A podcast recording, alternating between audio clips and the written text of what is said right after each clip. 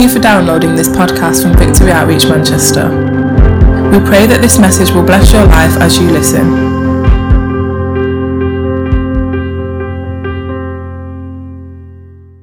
In Jesus' name, amen. Just before you're seated, I want to read two verses of scripture from the book of Philippians, the letter to the Philippian church. In chapter 4, and I titled this message, it was unsatisfied, but the un's been crossed out. All right. They managed it. Hallelujah. Because you can live in either reality. Your reality can be one or the other. You can be unsatisfied or you can be satisfied in your life.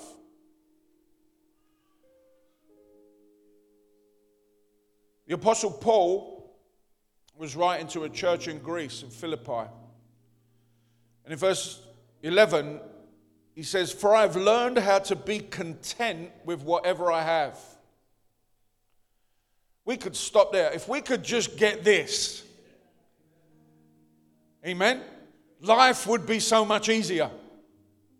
If you could be content with the level of your heating, with the contents of your fridge, with the car that you drive or not, with your health and your body image, the clothes that you wear, the friends that you have, the life that you live, right?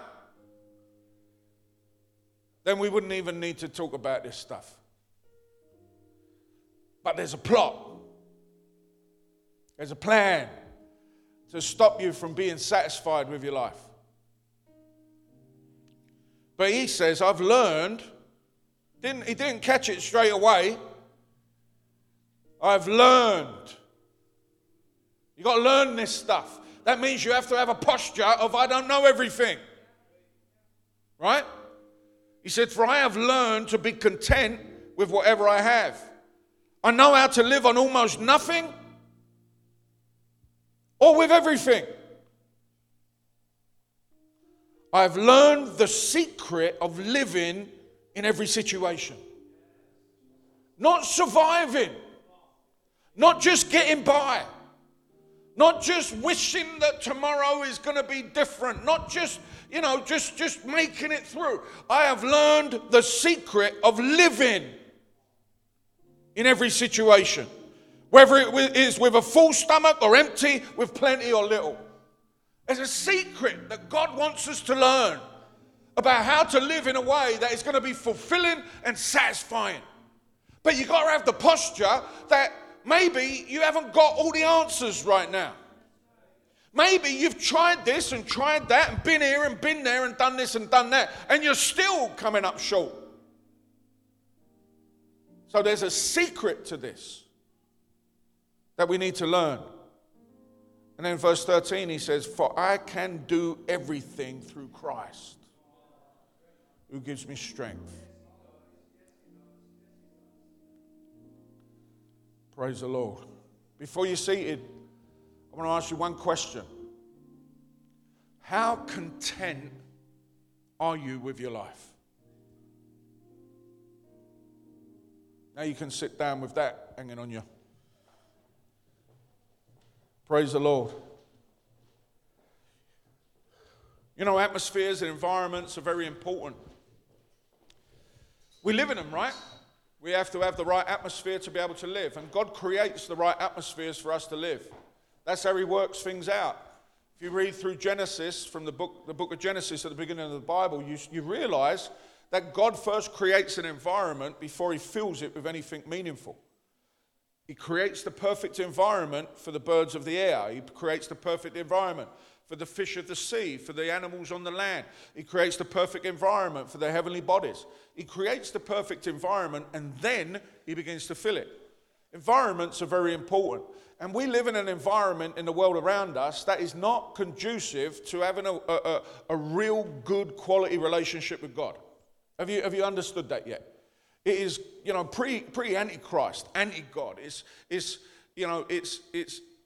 not conducive. It's not easy to worship God and to live in a way that really fulfills you in that. It's created to dissatisfy people. Dissatisfaction in life is near the root of all kinds of what the Bible calls sin. Why do people cheat on their spouse? Why do they abuse drugs? Why do they drink and abuse alcohol? Why do they mindlessly binge watch ridiculous amounts of television? Some of you are like, I'm not a junkie. No, but you watch Love Island religiously. Poke yourself in the eye if that's you. Hallelujah. I'm just messing. Disclaimer, I don't want you to actually do that. Why do we scroll endlessly on Facebook and Twitter or Instagram? Why are you there at night when you know when you can't sleep and you're just flicking through social media, just watching someone else's fake life, wishing it was yours? So you could not only not live your real life, you want to live their fake life. Because you think that living their fake life is going to satisfy you because you're not even living your real life. Because we're dissatisfied with stuff. Why do people commit suicide? Because they're dissatisfied with the life they're living. And what a terrible thing, what a horrible thing, what a place to be where people want to commit suicide. Where, you know, they're enforcing a permanent solution to a temporary problem. Horrible. But people do it. We hear about it all the time. And all these things are more happen because people haven't found the true place of contentment.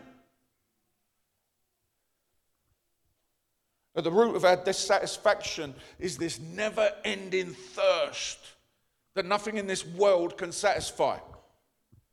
And we've been suckered, right, into thinking that a better job, more money, cooler friends, another spouse, a new life somewhere else in a bigger house with a nicer car and better clothes and whiter teeth, right? Fake hair, longer nails, fatter lips.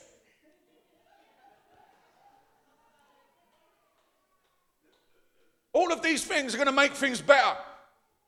And we get suckered into it. And the advertisers make millions by suckering us into it. And we think that they're our friends, but they're not. They're just making money. And morality is out of the picture. We read the newspapers.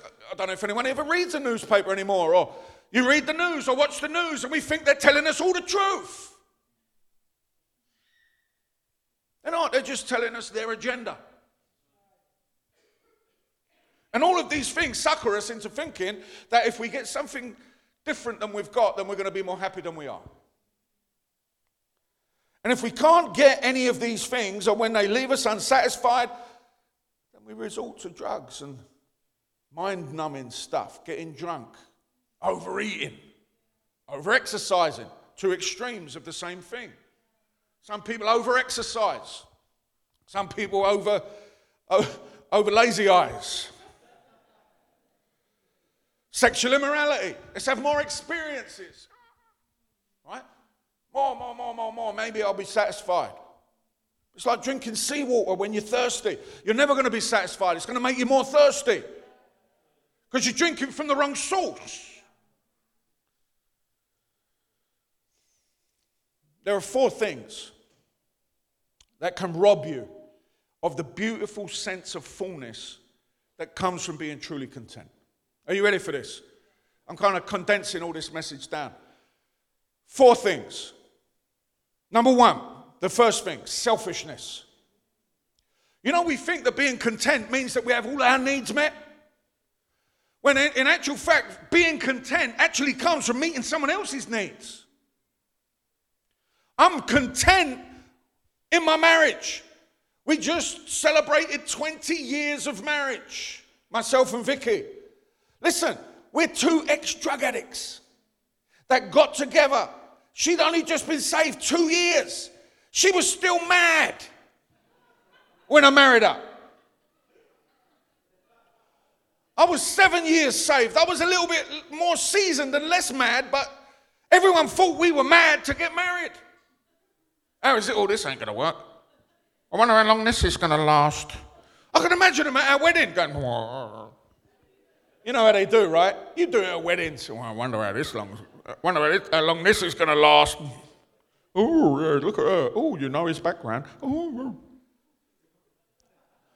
And then especially when we decided to follow the path of God and follow the calling of God and leave London and leave our families and leave everything we had to come to this northern backwater called Manchester that has now become an oasis of blessing. Right? We were like, Manchester, whatever. No one ever thought we was going to make it. But you know why we've made it? Ask me why. No, ask me why. Is this on? It's not because I get my needs met. It's because I meet her needs. And it's not because Vicky gets her needs met by me. She meets my needs. And we do that together. And when we do that together, our needs both get met. When, you know, happy wife, happy life. Hallelujah. When I make sure that I'm putting Vicky first, I'm getting the benefit of that. Whereas if I just sit there expecting her to just wait on me all the time, eventually that's going to fall short. There's going to be an emptiness, a dissatisfaction that comes. So it's not about getting your own needs met. Selfishness is a crazy thing. You think that you have to get all your needs met, have all your likes, all your wants, everything that you want done first. And then everything's going to be blessed after that. But that's not how it happens. And we rarely ever think that we're selfish, do we? Right? It's always someone else's fault why this happened. This goes back to the Garden of Eden, to the very first created beings where they messed up and one blamed one and one blamed another and this one blamed that one and no one took ownership of the problem. Selfishness is when everything else comes after you. It's something that puts us at odds with God and his purpose for us. So it will always get in the way of any sense of contentment. It's like putting a lid on the well and then going to the seashore and drinking seawater. Because that's what you think is right. And the problem is, when you think it's right, subjectively, anything goes. Without an objectivity, everything's subjective, right? I think seawater is going to quench my thirst, even though everyone knows it won't. But you think it will because you're just being selfish. And this usually leads on to something else. Number two, selfishness leads on to something else. This is the next blockage because there's always more that we want, right? You never got enough shoes. You never got enough dresses. You never got enough trainers. You've never got enough stuff. You've never got enough of this. The truth is that we'll never find relief if we try and seek it through possessions. Because they end up possessing us. You get possessed by the dress. They should have a series. Not yes, say yes to the dress. Possessed by the dress. I need this dress, and I get it on. Like, possessed by the dress. But you hear what I'm saying? We were designed for more than the trivial pursuit of material stuff. Some atheists, not all. Some, you know, people that are into science and the science method, and some people that disavow God and don't like God, they believe that everything we live in is just a materialistic universe. We believe in a materialistic universe, and therefore we're just meat suits. Are you with me? We're just meat, that's it. All that it is, that's all it's ever going to be, and they believe that. Because it's subjective and because it's materialistic and because you can touch it and taste it and anything that you can't is not real. But we know that that's not true. Fundamentally, we know that that's not true. We know that we're not just this, right? But people will try and tell you that. They educate our kids in that. They try and tell us that. But we're more than that. There's much more going on than just the things you can see, hear, touch, taste, or feel. Because, check it out, our senses are insatiable. They never get enough. You can never have enough food. You always want more. You can never see enough. Just ask anyone who struggles with pornography. They never see enough. They've got to see something else, right? You never feel enough. You never hear enough. You never taste enough. It's insatiable. It's never enough to be contented with. Because seeking satisfaction in the things of this world is like chasing the wind. You can never catch it. You can feel it, but you can't catch it. And you'll always end up feeling dissatisfied and disappointed. And then you're wasting valuable time chasing nothing when you could have been pursuing true joy and true contentment and true peace and true fulfillment. So instead of seeking after something else, let's start to look and remember at what the Bible says about seeking first the kingdom of God and his righteousness. Because then stuff comes to you. Instead of you chasing after it, it just comes to you. It's like trying to chase the breeze when you're hot. Or you're just standing there and there's a fan blowing on you. That's the difference. The third thing that gets in the way of contentment is somewhere syndrome. Somewhere syndrome. Sometimes there's a temptation to just change your location. Are you with me?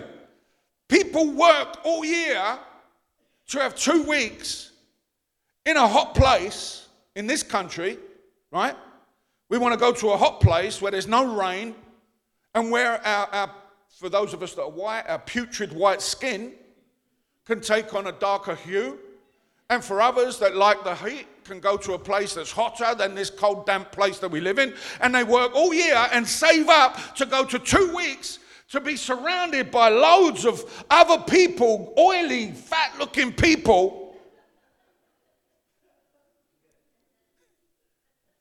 Because we think that somehow that's going to be better. And don't get me wrong, going on vacation, you need it. You need sometimes to have a change of location. But I'm talking about the syndrome of it. That where you're at is never enough. Because the thing is this, you've heard me say it many times, you can either change your attitude or you can change your address. But let me add this. Where you are won't necessarily change who you are. So if you're dissatisfied in the rain, when you get into the sun, you might still be dissatisfied in the sun. If you're not happy with who you are and where you are in life, when you're in the rain in Manchester, what makes you think that things are going to shift when you know that you've only got 2 weeks in the sun?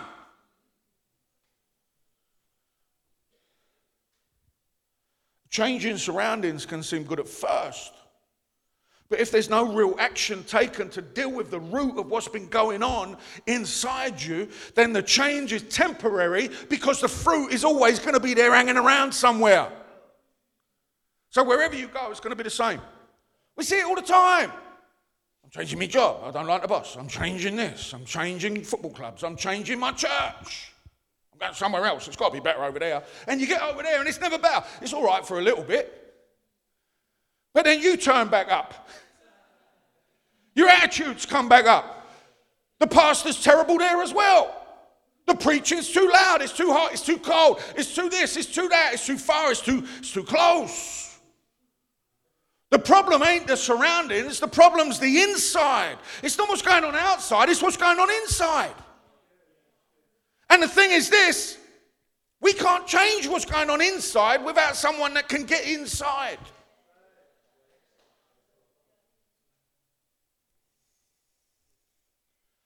We used to say this about addiction. There's no chemical cure for a spiritual problem. There's no point giving drugs to someone that has a soul issue. The fourth one comes on, and I'm cutting down this a lot because I don't want you to feel like you're being beaten up because it actually gets really good, this message. But I'm just showing you there's some stuff that we need to get a grip of. You're wondering why you're empty. You're wondering why things don't happen the way you want them to happen. These are some of the reasons. Number 4, someone's sickness. Amen? Somewhere's a syndrome, someone's a sickness. This is probably the most tragic of all. And it's where people put all their hopes on the shoulders of someone else to see them change.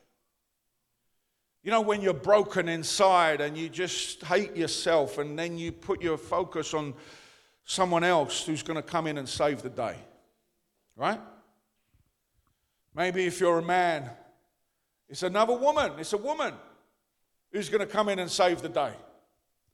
And you're lonely and you're broken and you're young and you're empty, and you know, you think, right, if only I can get a girlfriend, if only I can get married, then that woman is going to come and she's going to change my life and she's going to help me out. And you look around and you don't really look at the inside of the person, you look at the outside of the person. Hey. Right? Man, I'm talking to you right now. Let me talk to the men. Women, just go, yeah, amen. Amen this. Sometimes men rubberneck the woman, right? You know what that means? When you see a fine woman walking towards you, you're there in the Trafford Centre, you're walking down the Arndale, right?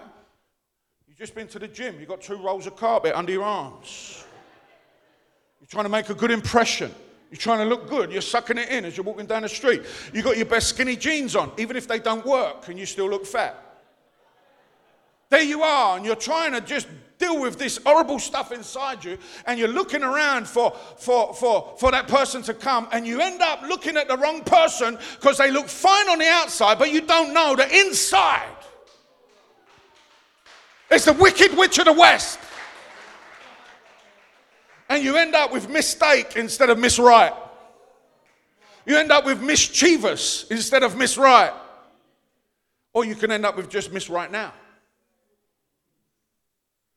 And then you realize that she's broken as well, and 2 broken things don't make an unbroken thing. Amen? 2 wrongs don't make a right. And then what about the women? Broken women. Broken, empty women.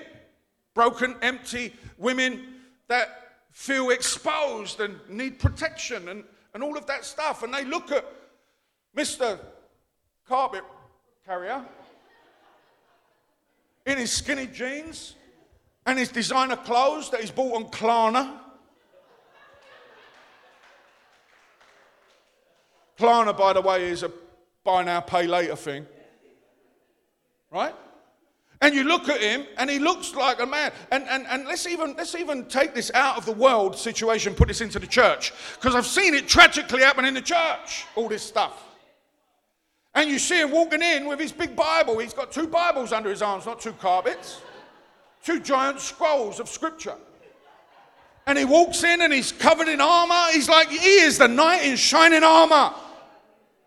He's looking good. But if you get too close to that armor, it don't make the right sound. Because armor's made to go ping, but it just goes... Because it's not made of metal, it's made of plastic. Because the real stuff cost too much and he didn't want to pay the price. And then what you've got is you've got a load of external stuff going on where 2 people are trying externally to deal with something that's happening internally. And you're putting all your eggs in the basket that that person's going to fix you.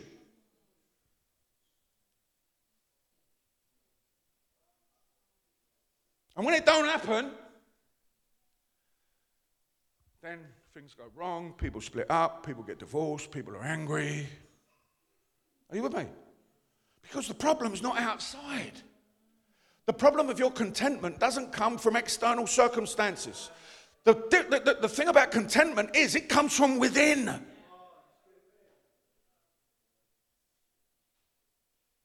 Could even be a friend. Humans are fallible. At some point, you'll be let down by one. And all these things by themselves will never fully satisfy you because they're not meant to. All this stuff, yourself, somewhere, something, someone, all these things are not meant to satisfy you. You weren't built by that. You weren't built like that. We were created by God to be fully satisfied by Him. I heard it said, if you're angry, it's possibly because of something that happened in the past that you're still letting grow right now. Amen? Because anger is a secondary emotion. It comes from a primary source. Frustration, hurt, pain, loss, whatever it was in the past that you're allowing to grow. But here's the thing. If you're angry, think of this. Think of this. Stop watering dead flowers. You've got dead flowers in a pot. I buy my wife flowers almost every week. When I come back from doing the shopping, I do the grocery shopping. It's become a thing now where I do the grocery shopping because I know what it is that we need, and we don't need 5 new candles.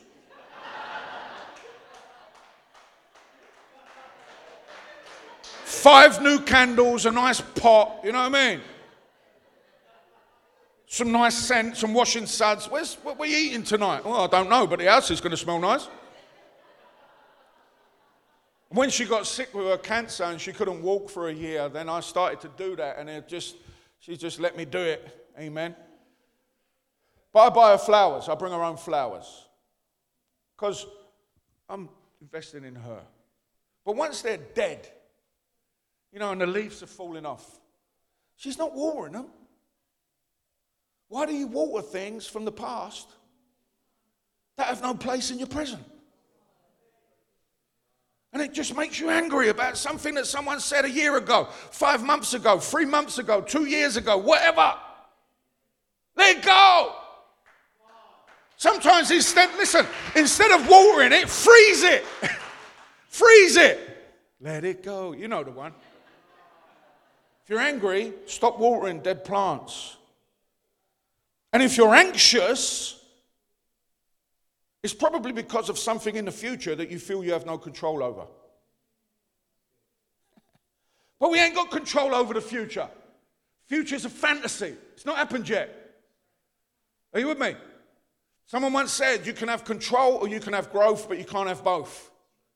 Sometimes you need to let go and let God. You need to let your hands off of that stuff and stop being anxious about something that only God can control, and trust Him that He has your future in His hands. He ain't going to let you down. He's not going to get you turfed out of your house. You're not going to starve to death this winter. You're not going to freeze to death this winter because God is for you.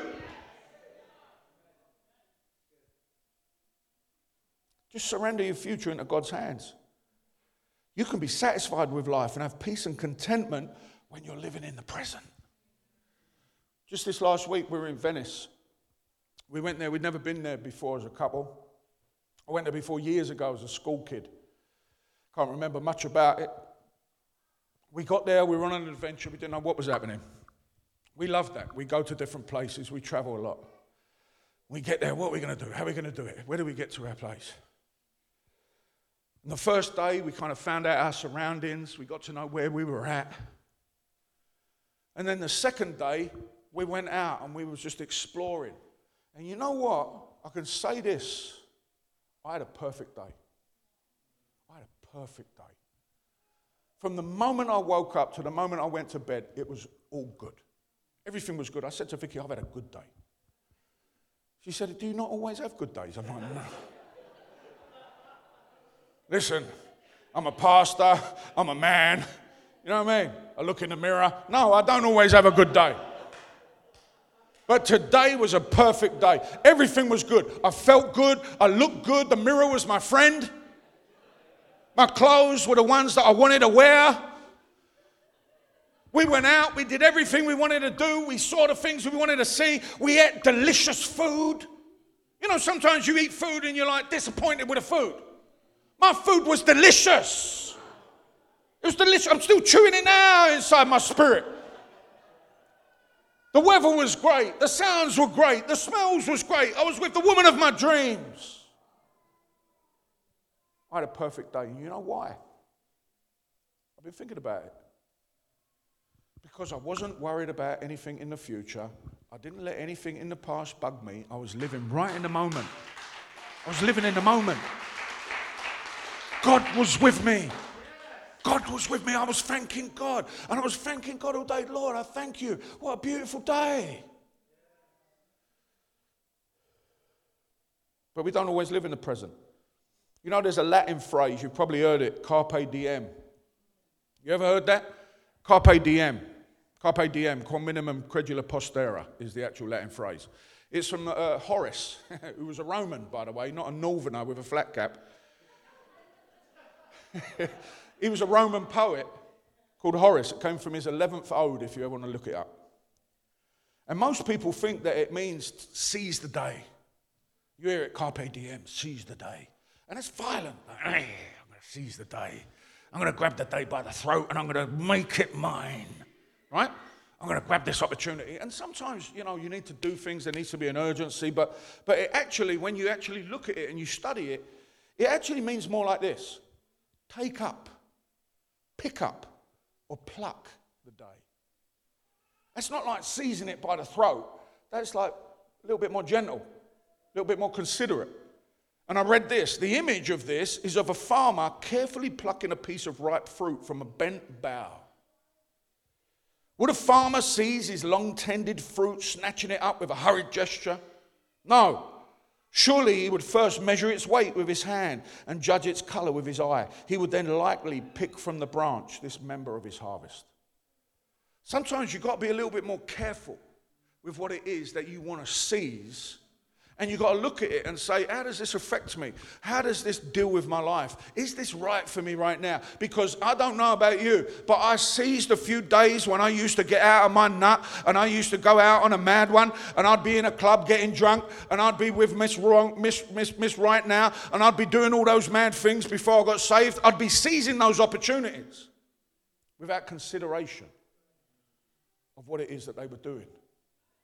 And sometimes you just need to just take a breath, man, and just be, and just look around and go, you know what? It is good to be where I'm at right now. I have breath in my lungs. The sky is above my head. It hasn't fallen on my head. I'm living right now. I'm not in prison right now. I'm not in a war zone right now. I'm not hungry necessarily right now. You know what? I'm okay. It's good. Life is good. I'm all right. I'm saved right now. Oh, wow. And sometimes you just got to take a moment and just be in the moment and let God just refresh you and restore you. Because we're told by society to seize opportunities, rush forward into more experiences. Really? Sometimes you miss your moment because you think that the next one's got to be better. But maybe that's the one that God wants you to have right now. I believe God wants us to look at what's right. Not just what's first or what's next. What is right for you right now? I believe it's right for you to be in the presence of God. Taking time to enjoy the moments that God wants to share with us from himself.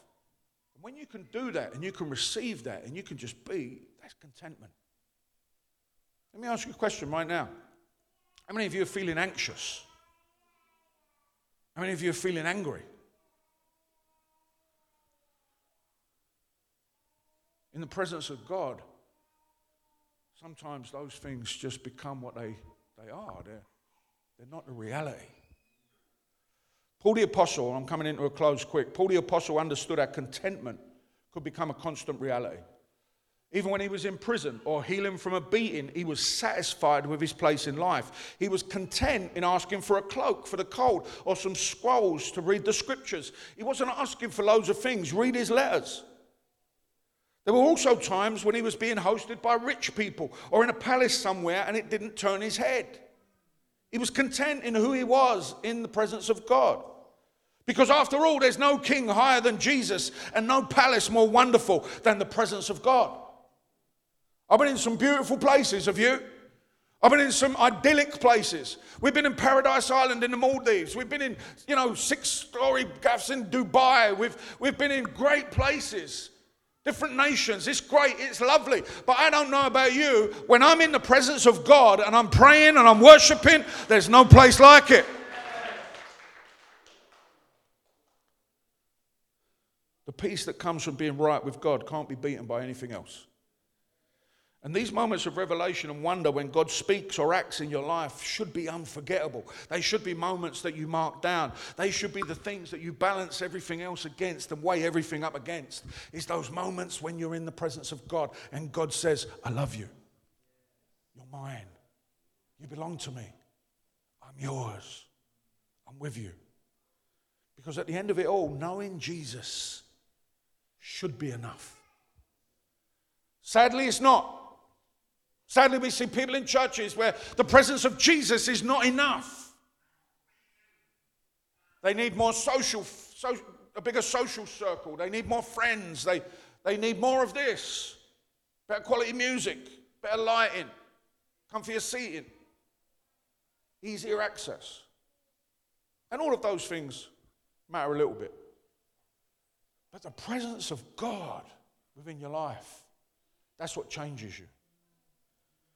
The key is knowing what and who to focus on when.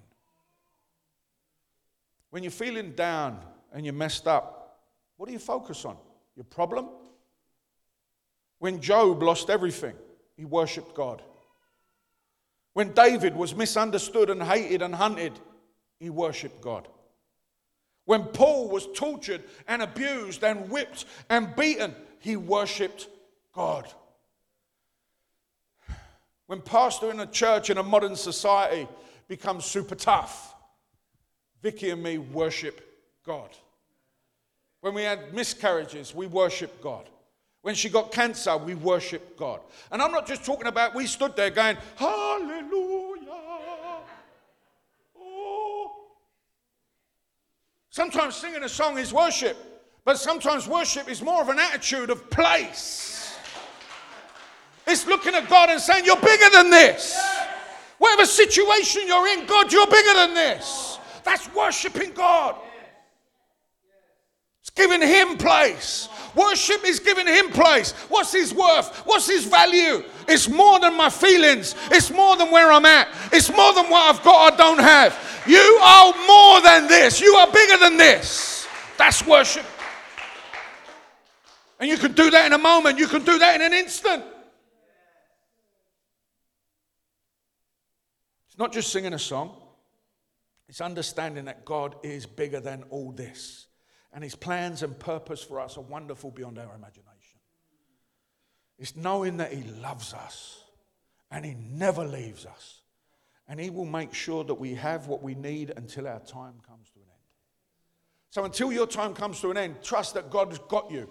He's going to hold you. He's going to keep you. He's going to put you in positions that are going to teach you to love him and others. He's going to get you in a place where you're going to start to even love yourself. And he'll use suffering. He will use it because he wastes nothing. Sometimes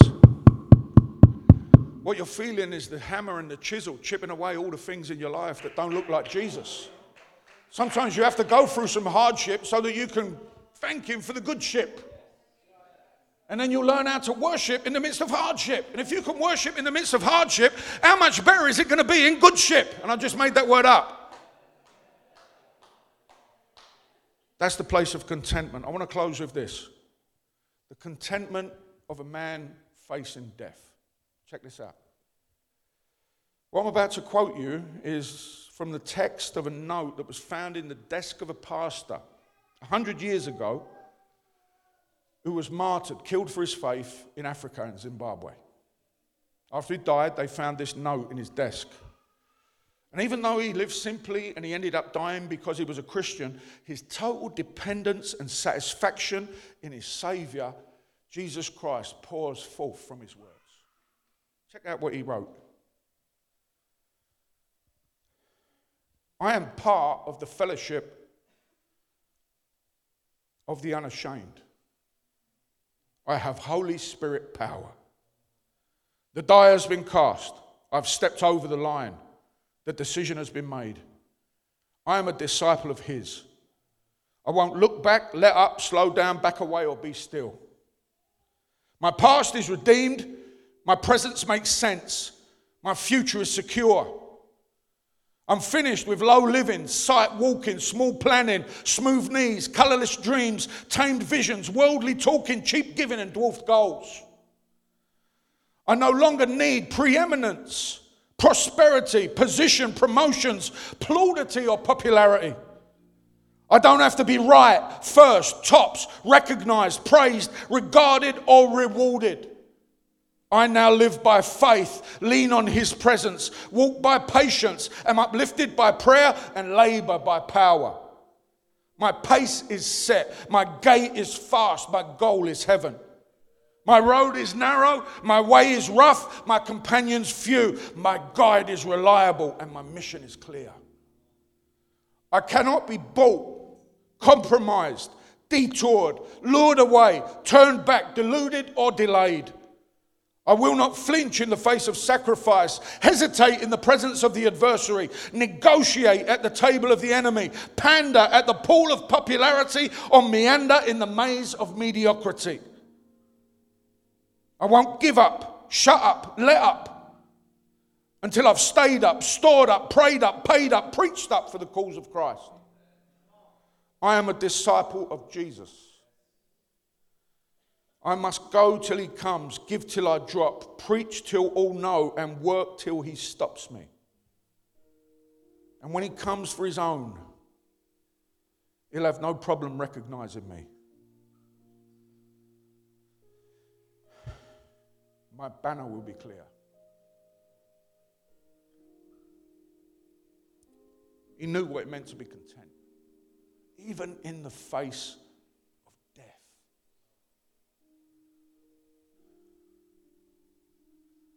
till that day, till the day that the Lord either sounds the trumpet and shouts for us all. If we're still alive and remain on that day when the Lord comes in the clouds and we meet with the Lord in the air. Or if we die first and we go and be with him. Until that day, let's not waste time by being selfish. Or by chasing something else. Or by thinking that somewhere else is always going to be better or that someone else is going to change things. Because it's only him. It's only him. He's got to be enough. And unless and until Jesus can be enough for you, you're never going to be content. But if he's enough, oh, nothing can stop you from being everything that he created you to be. Until that day, let's live the best we can in the presence of God and do our best to know Christ, even in the presence of his sufferings, but also in the power of his resurrection. May Jesus be enough for us. And may we find true contentment in being disciples of the King of the universe. Would you stand with me? If that resonates with you in any way, if you've suffered with any of these things and you say today, God, I want to be different. I want to have that peace and contentment in my life. Then you've got to go before him and you've got to say, God, here I am. Just close your eyes, man. Try it. Close your eyes. Zone out everything around you and focus on him.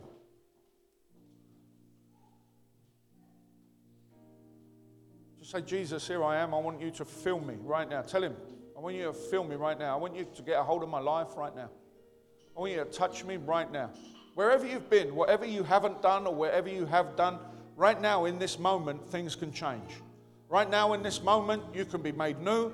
Right now in this moment, you can be born again. If you're not born again, you can be touched by the presence of God in a way that you've never been touched before. Inside, in the place of secrecy, the place that you keep away from everyone. He knows that. Show it to him.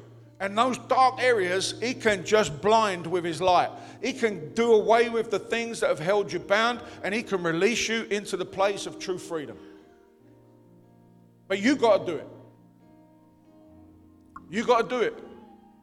I can't do it for you. No one else can do it for you. You've got to do it. But let me tell you, when you do and you connect with God, things shift, things change. Things move out of the way. Things become new. You feel this sense of just rightness in your being. There's a solidity in you. There's a strength. There's an unshakability. You can't be moved.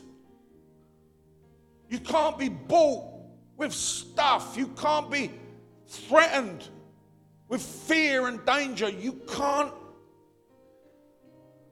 be shaken from the place of relationship with him. Because he is enough. He is enough. Jesus, you're enough. Your grace is more than enough. Your presence is enough. Holy Spirit, would you flood this place with the presence of heaven right now? For the doubters, for the inquirers, for the guilty, for the ones that are dull, for the ones, oh God, that are backslidden, for the ones, oh God, that are angry, for the ones that are anxious. All of us in this place, wherever we're at in our personal lives, my God, would you just flood us with your presence? Would you release your anointing? Would you break those yokes of bondage? Would you love people back to life? Would you push back the darkness with your light? Would you drive out fear with your love? Would you release us back into the place of purpose with your presence?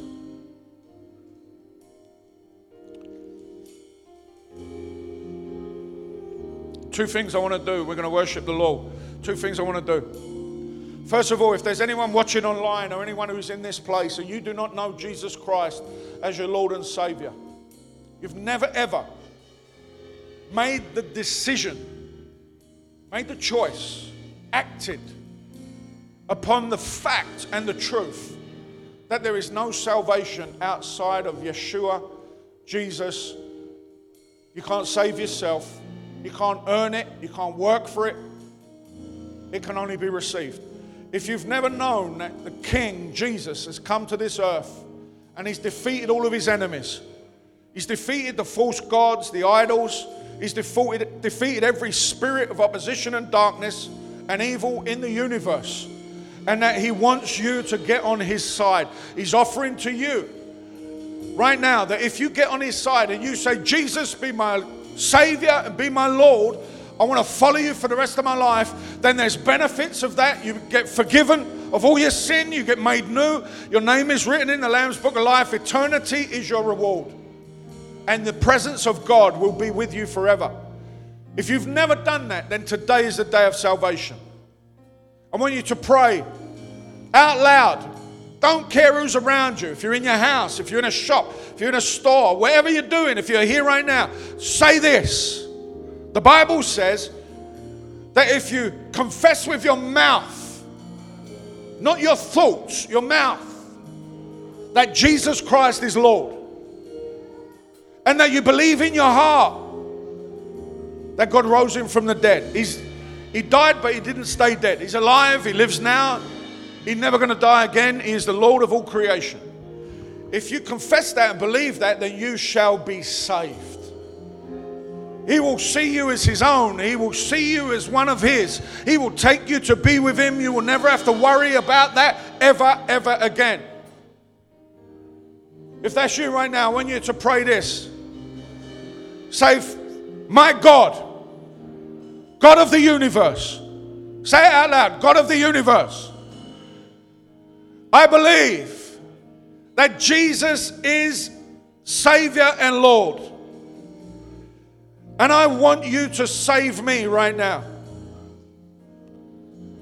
I believe that you are alive and that everyone who is on your side will live forevermore.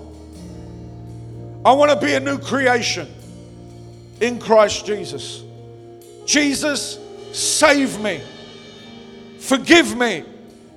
Love me. Fill me. And be with me for always. And help me to serve you. If you said that prayer, the journey begins. The journey begins. Welcome to the family. Tell someone, let someone know. If you're in this place and you've done that, we want to see you over there at the coffee bar. We want you to tell someone. We've got stuff for you. We want to see that you get all the stuff that God wants you to have. But the next thing I want to do,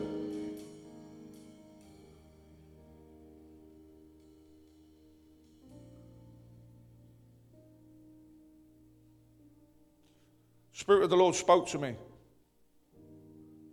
I believe that I need to tell you this. This is what I believe the Lord says. There are those in this place that are struggling, that are unsatisfied. Today, they need to get their own breakthrough. You need to get your own breakthrough. You've got to take responsibility for that and say, you know what, God, I don't want to live in this place anymore. I'm coming to you. And in that response of faith is where the breakthrough comes, the blessing comes, the change and the shift begins. Contentment starts to just become a reality. There's a sense of peace and rightness. Circumstances around you might stay the same, but inside you're different. And if that's any of you, and you say, today I just want to come, I want you to do something really brave, really out of your comfort zone. And just come and stand at the front with us while we worship and pray. Because there is one place that does make a difference, and that is in the presence of God. Just come out and just worship. And just come and say, here I am, Lord. Would you change that in me? Would you shift that thing inside me? Would you let me know that you're with me? Would you let me know, God, that I can be with you? Come on, step outside of your seats and just come. We're just going to pray. We're just going to worship. Some of you have been struggling. Some of you have been holding back. Some of you haven't been in that place of peace. And just come and just lift up your hands and just lift up your voices and just say, here I am, Lord, as we worship. And if you haven't come and if you're still feeling stressed and strange and it's still a bit weird, as we worship, if God starts to touch you and he starts to move upon you, just get out of your seat and respond in faith and just walk down and just come. Because I tell you what, that shifting and that changing, that response, is you taking ownership over your situation and saying, God, here I am. I'm doing it, God. I want you to meet me at the point of my faith and the point of my need. And the Spirit of the living God will be right there. He will touch you where you're at. Your breakthrough is right here. There is going to be a change. You'll leave this place different. You'll be in a different space, a different mindset, a different zone, a different reality. So come on, let's lift up our hands and worship. Victory Outreach Manchester is a family in the city, and we are here for you. Visit us every Sunday in person at the church building or live on Facebook and YouTube at 10 a.m. Go to our website vomanchester.org.uk for more information.